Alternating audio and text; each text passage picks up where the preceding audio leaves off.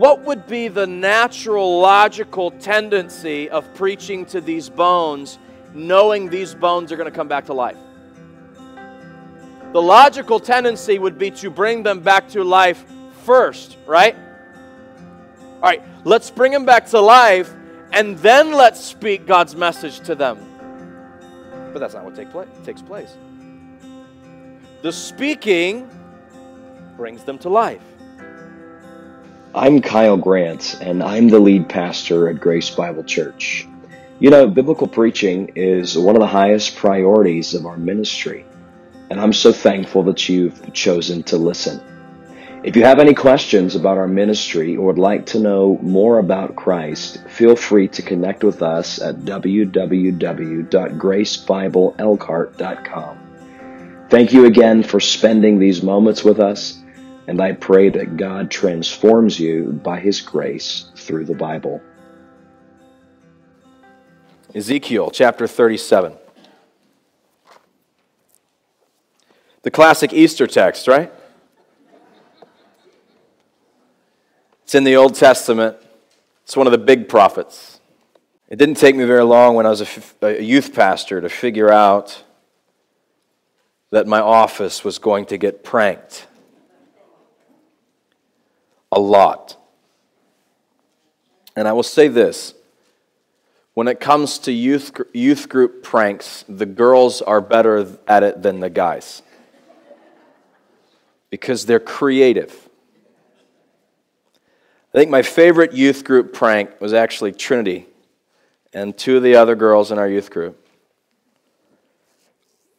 bought a bunch of gummy bears and toothpicks, and they set up a full gummy bear battle scene in my office.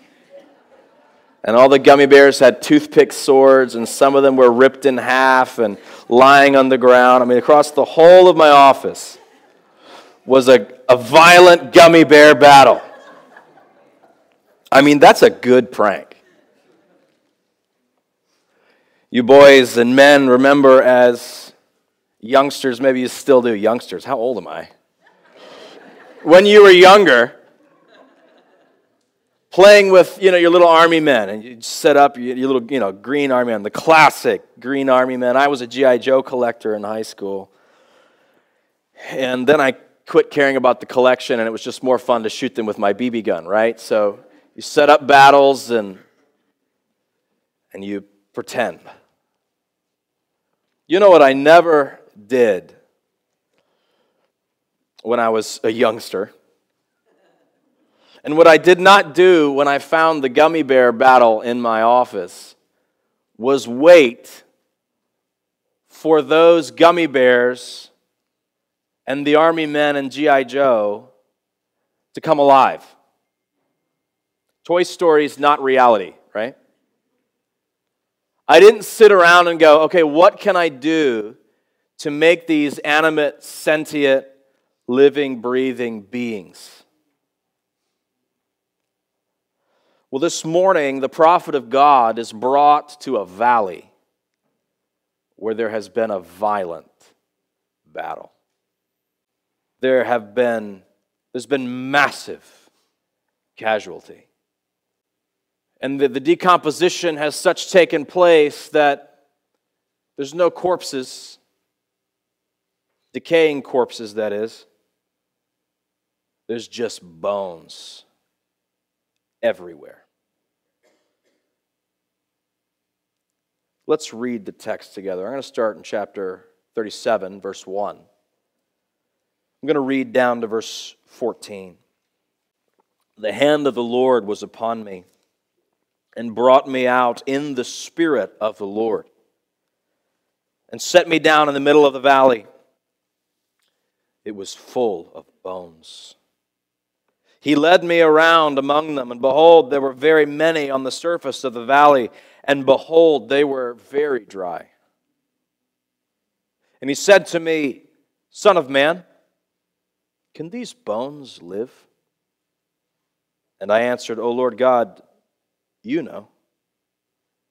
Then he said to me, Prophesy over these bones and say to them, O dry bones, hear the word of the Lord. Thus says the Lord God to these bones Behold, I will cause breath to enter you, and you shall live. And I will lay sinews upon you, and will cause flesh to come upon you, and cover you with skin, and put breath in you, and you shall live.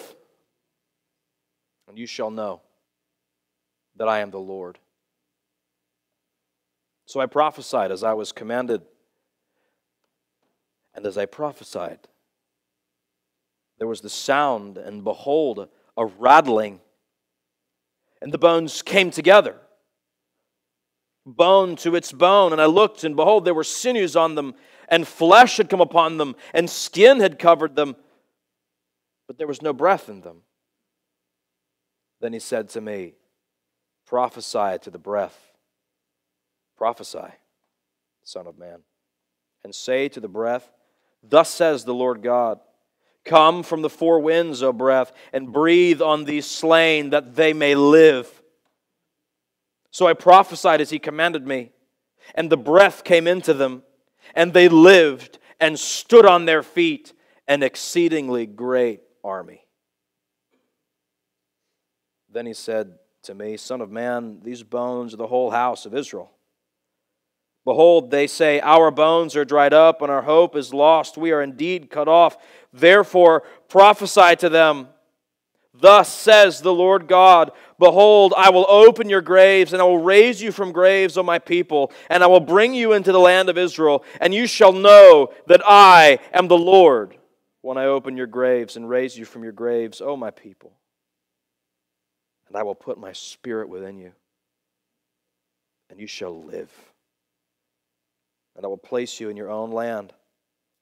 Then you shall know that I am the Lord. I have spoken, and I will do it, declares the Lord. This morning, we're going to work through this text. We're just going to add commentary to it, and then we're going to work through the some New Testament texts to see how the theology of this passage informs our view of salvation and worship and is theologically central to the day that we celebrate today. And so let's just work through this passage together and add commentary. If you'll note with me together, firstly, in verses 1 through 3, the Spirit and the scene. The Spirit and the scene. The hand of the Lord was upon me, and he brought me out in the Spirit. So God's Spirit is the operative member in this text. God's uh, the member of the Trinity in this text, person of the Trinity in this text. The Spirit is going to speak through the prophet. And, and, and I'll show you in just a few minutes some of the things that's, that, that's unique to this, this particular message. But if you note with me just a few things, that are important to the passage. So the Spirit brings Ezekiel the prophet out. Son of Man is most often referred to uh, as, as is, is, Ezekiel is the most often referred to Old Testament prophet as the Son of Man. This is constant throughout his book that God refers to Ezekiel as the Son of Man. So, Ezekiel, the Son of Man, in this text, you, you note that in verse 4 or verse 3, is brought out by the Spirit into a valley. Now, this is not reality, this is a vision. You say, well, what valley is it? We don't, we don't really know. I mean, we could make some conjecture that uh, perhaps it was a valley in a battle of Edom or something like this, but we don't really know. That doesn't matter as much because it's a vision, it's not placed necessarily in reality. And so the Spirit leads him out, and he begins to give him a very a very depressing tour. He, he walks around this valley and he says, Look at all these bones.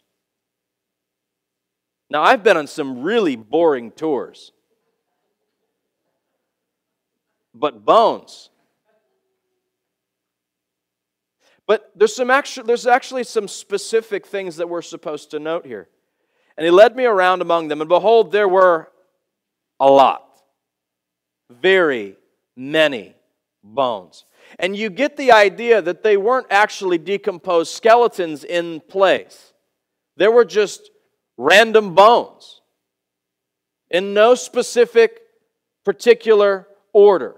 The anatomy wasn't lining up, just bones everywhere. And behold, they were very dry. The point's obvious. They were very dead. To use our friend Dickens' phrase, they were dead as a doornail. Not that, and then he says, not that there's anything particularly dead about a doornail, which kind of undoes your analogy if you're Dickens, but you know, whatever. They're very dead. You're supposed to get the idea they're way past hope. Behold, they were very dry. It's a dark scene. It's a sad scene.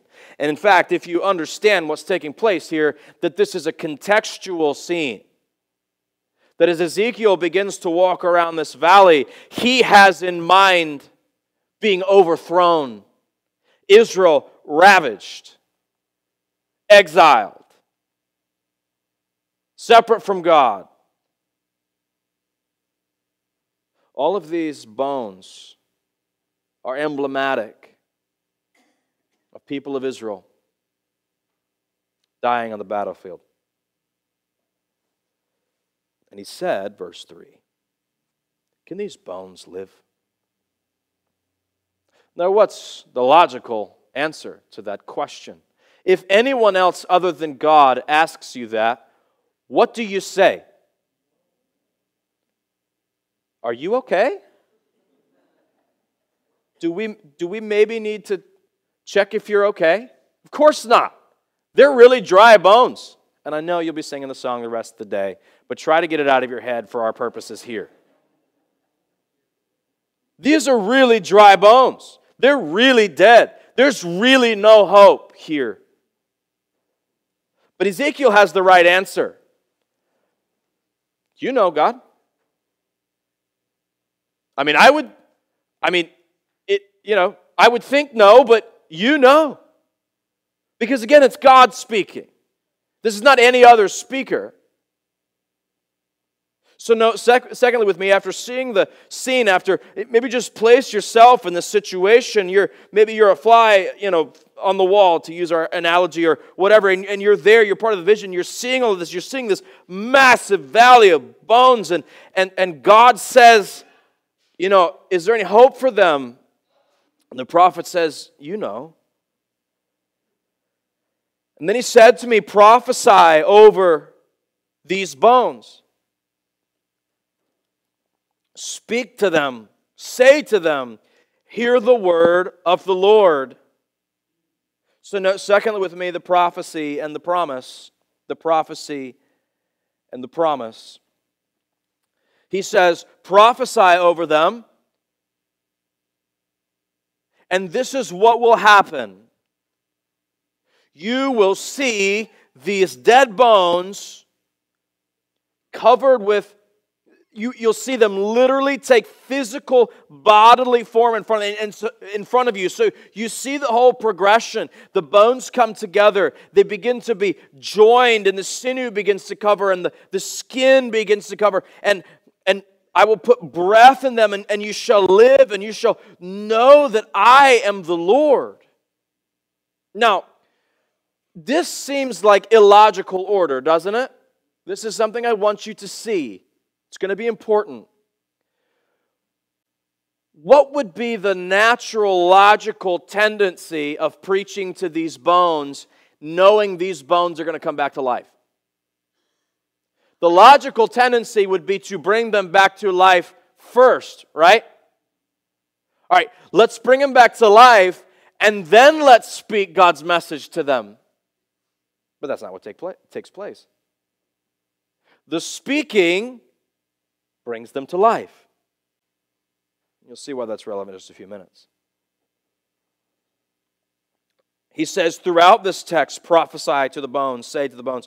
As I prophesied and as I was commanded, there was a sound, and you can hear this, this, this, this rushing, this whooshing, and the bones begin to click together and rattle together, bone to bone, and sinews were on them, and flesh had come upon them, and skin covered them. But now they were just corpses, they were just bodies. There's no breath yet. So what do we need for the breath? Verse 9, then he said, prophesy to the breath. Speak to the breath. So, so he, he says, Come from the four winds. Wind here is to is, is gonna be emblematic of the breath. Oh, breath, and breathe on these slain that they may live. So, like, like the wind comes and breathes into them life. So I prophesied as commanded, and the breath came into them, and they lived and stood on their feet, an exceedingly great army. Now, this is an amazing visual for us. Can you imagine the visual for him? Whoa! Where there was once just countless bones, a great number of reminders of death that seem absolutely hopeless, very dry, now stand before him a massive, living, breathing army.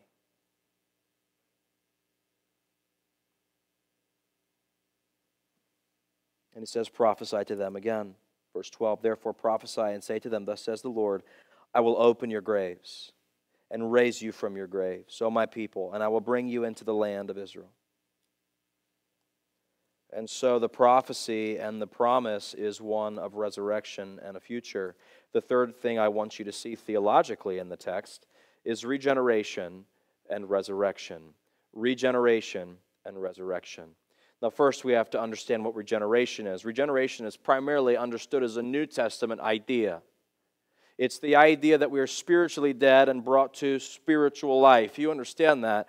But here, the physical image of regeneration is being presented to us that it is the Spirit who gives spiritual life to spiritually dead bodies. And in this vision, it is the Spirit who gives physical life to physically dead bodies. And what does he immediately promise in tandem with the act of regeneration? This is very important. What is the immediate assurance with regeneration in view?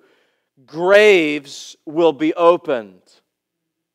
If you understand the theological concept of regeneration, you cannot understand it separate from resurrection. The two go together. And this vision oriented to Israel, giving them a future, an assurance of future hope that they will be restored. The, the vision gives us a, a profound and powerful picture of what God will do through an army of Israelites physically, so he will do spiritually with a people. Give them new life through resurrection.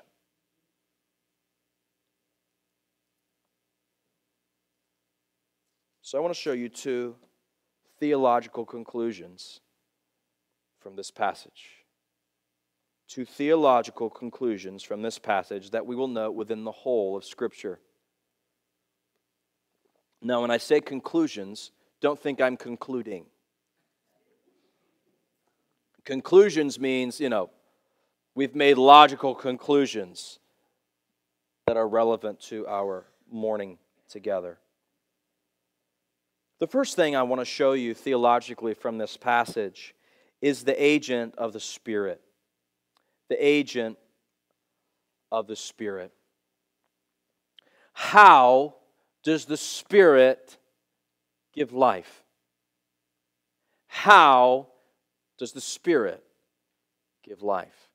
So, again, keeping in mind the image, and, and I'm going to be really careful, and, and I'll show you in just a few minutes. I'm going to be really careful not to draw a straight line from what God promises Israel to what God promises the church, and I'll show you that in just a few moments. But there's theological realities that God has established spiritually for those who believe.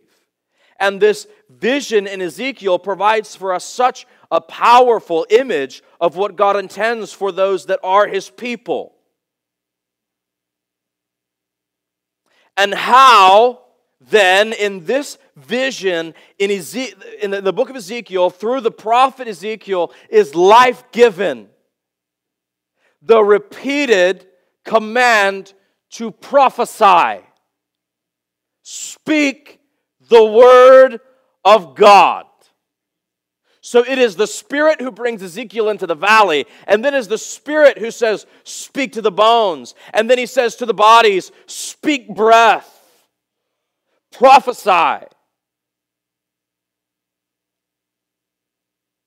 And so in this text, it is more than obvious that the life giving, the primary life giving agent of the Spirit in the text is the Word of God. God speaking.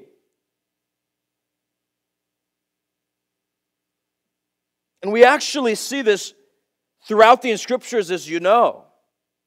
Question If you were to put this passage up against Genesis 1, what would you see? He made them, and then He breathed life into them with His Word.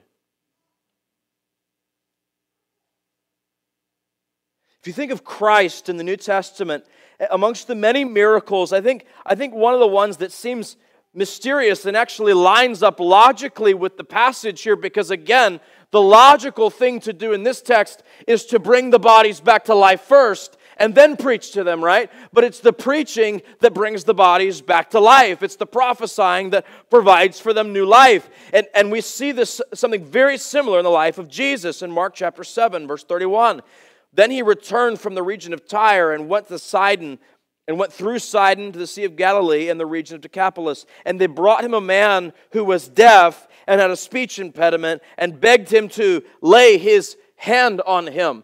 The man cannot hear. But what does Jesus do? Jesus speaks to him. And looking up to heaven, he sighed and said, Ephphatha, that is, be opened. What is the healing agent for the man who cannot hear the word of Christ? Faith comes by hearing, and hearing by the word of God. Paul says to Timothy, You are acquainted with the scriptures, which are able to make you wise unto salvation. All scripture is breathed out by God and is profitable. So, how and on what basis are the scriptures able to make you wise unto salvation? The Spirit gives life through the Word. You say, well, this sounds like, you know, bibliology. This doesn't sound like Easter. Okay, hold on. But pause for just a moment. I want to tell our brothers, I want to remind our church family, our brothers and sisters, and if you're not regularly a part of us, I want to tell you why we consider this to be the most important time in the service. This is why, this is why the church, who holds to sound doctrine, has been preaching the word for generations because God gives life through His Word. Prophesy unto them and give them life. My friend, this morning, you've come because today is the day that we acknowledge as Resurrection Day. And I'm so thankful that you're with us. I also know something about Easter. We get a certain kind of Christian on Easter. I call them CEO Christians. Christmas and Easter only. And my friend, I'm thankful you're with us. But listen to the word of the Lord.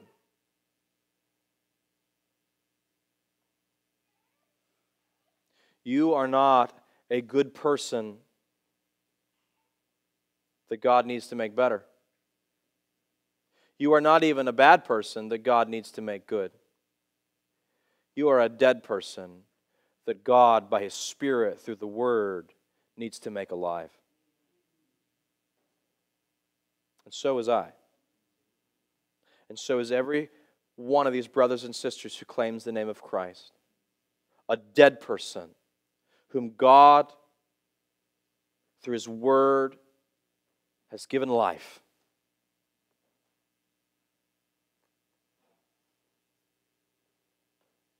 Well, how is that life even possible?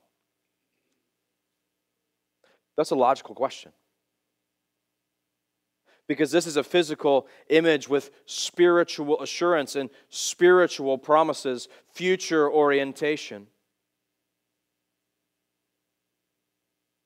You may be with us this morning and and I just called you and reminded you that actually the Bible says that you're not a good person, that a bad person God wants to make good. You're a, a dead person that needs to be made alive, and you're wondering, I don't even know how to do that. I, I don't even know what that looks like. I don't even know how that's possible. I, I'm just here because I think I'm supposed to be, and, and I'm hoping God's happy with me on Easter. And so if I come, on, come to church every once in a while on Easter, so, so He'll let me in.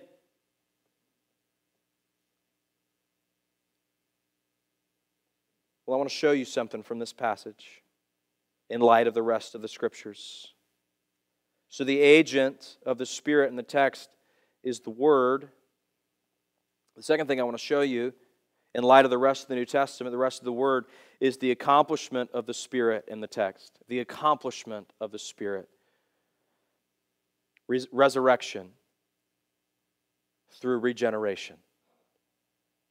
Resurrection through regeneration. Now, in Ezekiel 37, it is the raising of Israel, it is the restoration of Israel. Therefore, prophesy, again, there it is. Say to them, Thus says the Lord, Behold, I will open your graves and raise you from your graves, O my people, and I will bring you into the land of Israel. You, says that, you say that sounds just like, you know, it's for them. And this passage is for them. The, the, the, specific assurance is for them. But what God assures for them physically in this text, He has done theologically and spiritually for those who place their faith alone in Christ and, and are welcomed through the adoption of the Spirit into the family of God. There is fulfillment for Israel in this text. Just read Ezra and Nehemiah, and, and they're, they're led back into their home, which was destroyed by Babylon, they, and, and they desire to rebuild it. They're brought out of exile. So, so this promise is assured that they'll be restored, it's fulfilled that they'll be restored. But listen, what does Peter mean? In 1 Peter chapter 2. You are a chosen race. He's speaking to the church, New Testament, Gentiles, and Jews. You are a chosen race, a royal priesthood, a holy nation, a people for his own possession, that you may proclaim the excellences, excellencies of him who called you out of darkness and into his marvelous light. Listen to this. We love verse 9. Verse 10 is so important. Once you were not a people, but now you are God's people. You, the church, you were not unified to Him. You were separate from Him. Unbelievers in their sin are separate from God. They're dead, who need to be made alive so they can be brought into the family. You were not a people. But now you are God's people. By the way, all the promises in verse 9 possession, royal priesthood these are the first covenantal promises given to Israel. So, what God has done physically in Israel is illustrated for us spiritually in Ezekiel 37.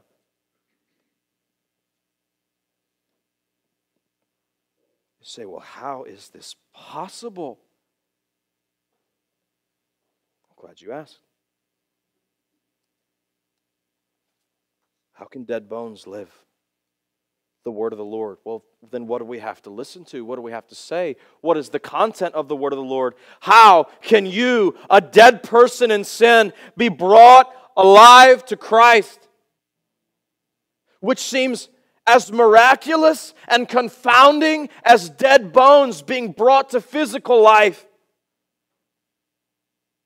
How?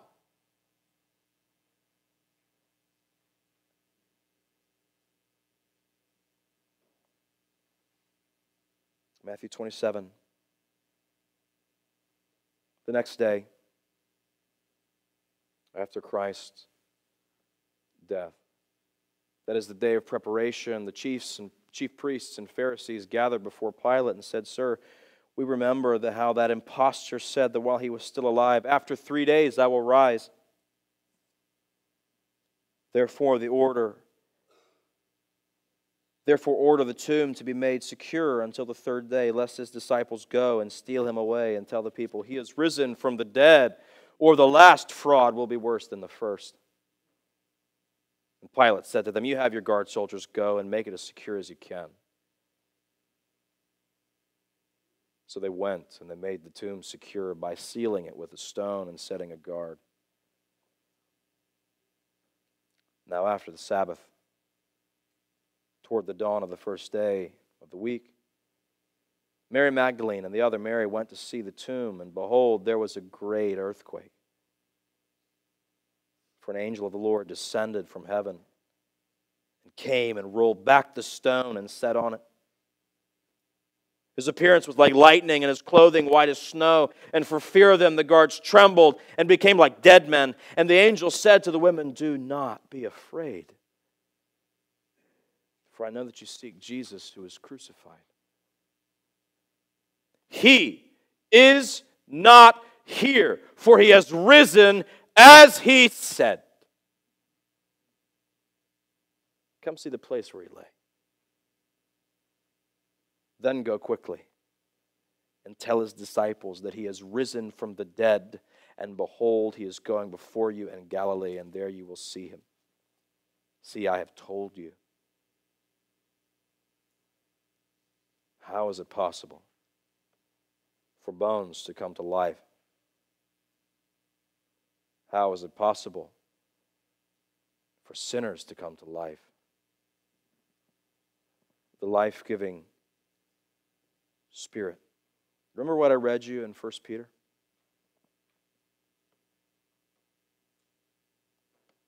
The covenant promises given now to those who believe through Christ who are not a people, but now you are.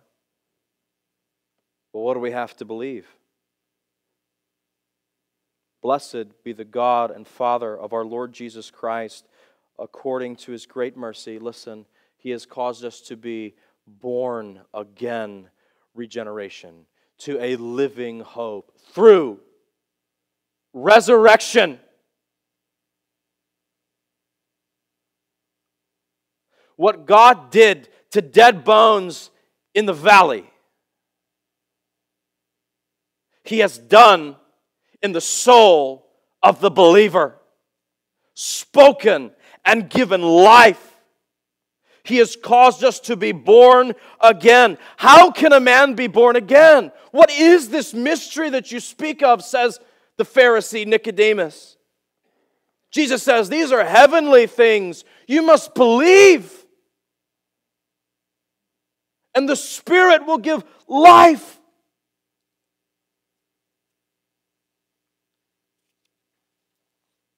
What must you believe?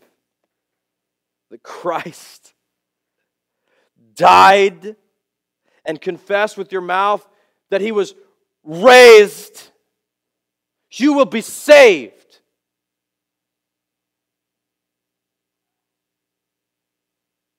If Christ is in you, although the body is dead because of sin, Romans 8, the spirit is life Verse 11 If the spirit of him who raised Jesus from the dead dwells in you,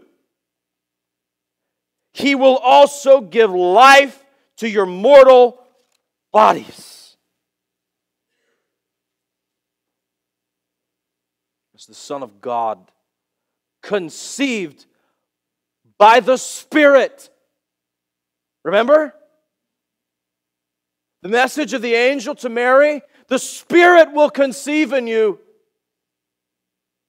The Spirit originates the life of the Son of God physically.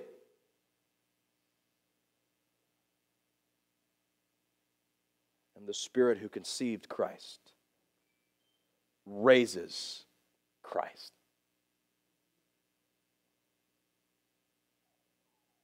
And the Spirit who speaks from the Word to you by the message of Scripture calls you to life. And as the body of Jesus lay in the tomb, dead, lifeless, like bones past hope.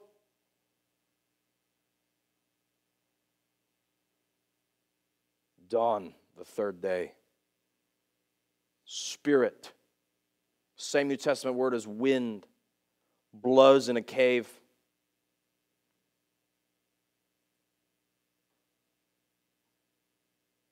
And a blood covered eyelid twitches. and a heart beats and lungs fill with air and Jesus lives again by the power of the Spirit. And that Spirit has called us by the beckoning of the Father through the Word to believe. As Jesus was incarnated to die in the flesh, we are with him resurrected to live in the spirit and romans 6 we were buried therefore with him by baptism into death in order that just as christ was raised from the dead by the glory of the father we too might walk in newness of life and as the spirit gives life to christ so the Spirit gives life to dead sinners. For if we have been united with him in a death like his, we shall certainly be united with him in life like his. For we know that the old self was crucified with him in order that the body of sin might be brought to nothing, so that we would no longer be slave to sin. For the one who has died has been set free from sin.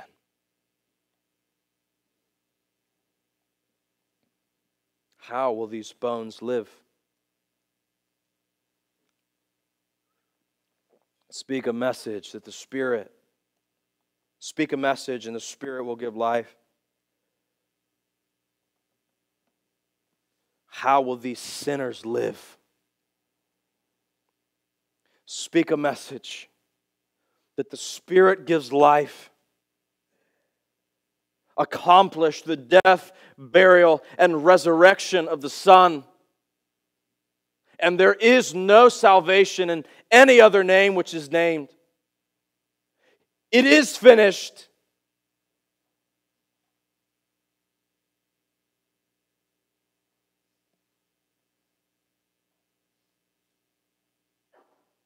ruin entered paradise through the first created Son.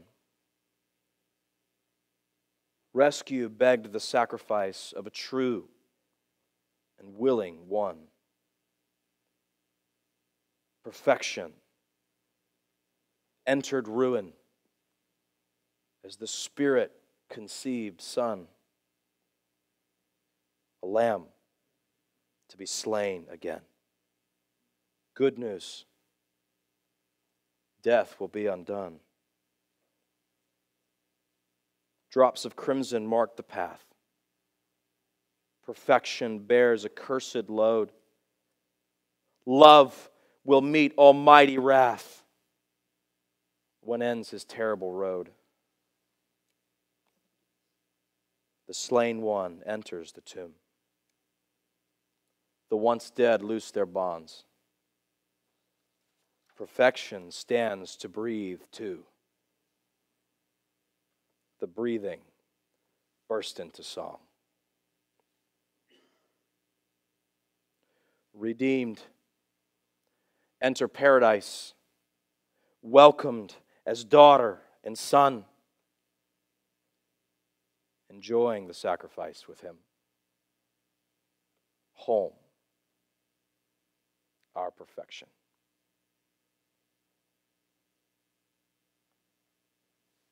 How do the dead stand? The same way that Christ stood. Regeneration through the resurrection. And what you and I, brother, sister, family, celebrate today is not bright colors, frivolity, It's remembrance that we were dead and that Christ died for us.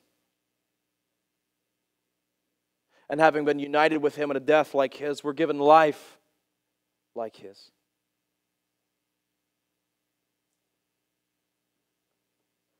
You and I, dear brother, dear sister, stand together with the Son because of the work of the Spirit and the plan of God and the obedience of Christ. Resurrection Day is a day centered around Jesus Christ, acknowledging the work of the Spirit, and pouring out our praise, knowing we are only worthy of death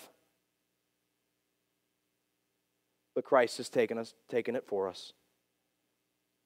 We had no right to life, but the Spirit has provided it in Christ to us. And as we have been given physical breath in this age, by the creating work of the speaking of God, so we are given eternal breath through the speaking of God by His Spirit to raise dead sinners to life.